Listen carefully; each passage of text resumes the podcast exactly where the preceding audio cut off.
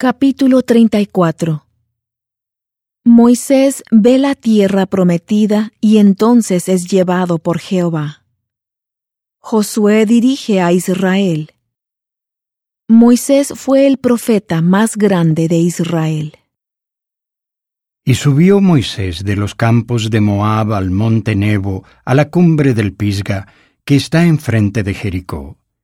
Y le mostró Jehová toda la tierra de Galaad hasta Dan, y todo Neftalí, y la tierra de Efraín y de Manasés, toda la tierra de Judá hasta el mar occidental, y la parte meridional, y la llanura y el valle de Jericó, ciudad de las palmeras, hasta Soar. Y le dijo Jehová, Esta es la tierra de la cual juré a Abraham, a Isaac y a Jacob, diciendo, A tu descendencia la daré. Te he permitido verla con tus ojos, mas no pasarás allá. Y murió allí Moisés, siervo de Jehová, en la tierra de Moab, conforme a la palabra de Jehová. Y él lo sepultó en el valle, en la tierra de Moab, enfrente de Bet Peor, y ninguno conoce el lugar de su sepulcro hasta hoy. Y era Moisés de edad de ciento veinte años cuando murió.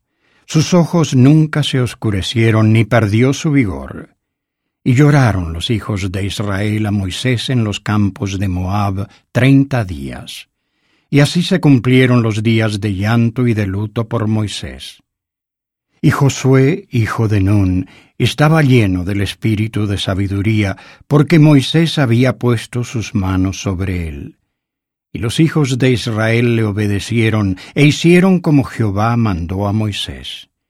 Y nunca más se levantó profeta en Israel como Moisés, a quien Jehová conoció cara a cara, por todas las señales y prodigios que le envió Jehová a hacer en la tierra de Egipto, contra Faraón y todos sus siervos, y contra toda su tierra, y por toda aquella mano poderosa, y por todos los hechos grandiosos y terribles que realizó Moisés ante los ojos de todo Israel.